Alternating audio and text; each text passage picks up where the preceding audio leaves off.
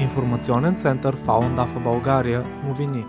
Международна петиция за подвеждане под съдебна отговорност и осъждане на бившия китайски диктатор Дзян Замин за извършените от него престъпления срещу човечеството и геноцид беше организирана в четири български града последните две седмици – София, Варна, Стара Загора и Пещера.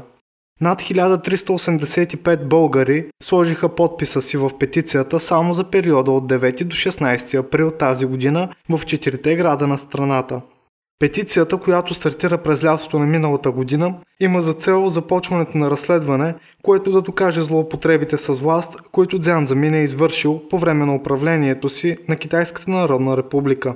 Той е основател и организатор на най-голямото антиконституционно преследване на над 100 милиона последователи на духовната практика за усъвършенстване на тялото и съзнанието Фаун Гонг, познат и като Фаун Дафа.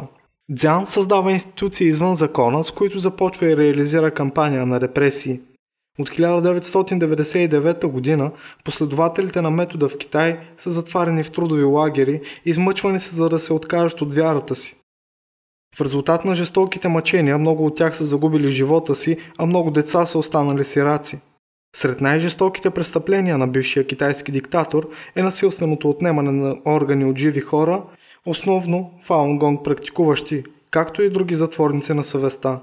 Петицията в София бе организирана пред Народен театър Иван Вазов на 9 април и на пазар Красно село на 16 април в София. Във Варна и двата почивни дни практикуващи фаундафа и доброволци за човешки права събираха подписи на входа на морската градина. На 16 април имаше петиция още в Пещера и в Стара Загора, пред универсалния магазин. Изненадан съм да видя фаундафа и в България. Аз съм от Хонг Конг и знам за злоупотребите с човешки права в Китай. Каза млад мъж, който е в България на почивка.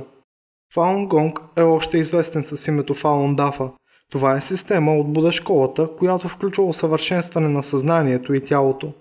Усъвършенстването на съзнанието изисква практикуващите да следват принципите истинност, доброта и търпение.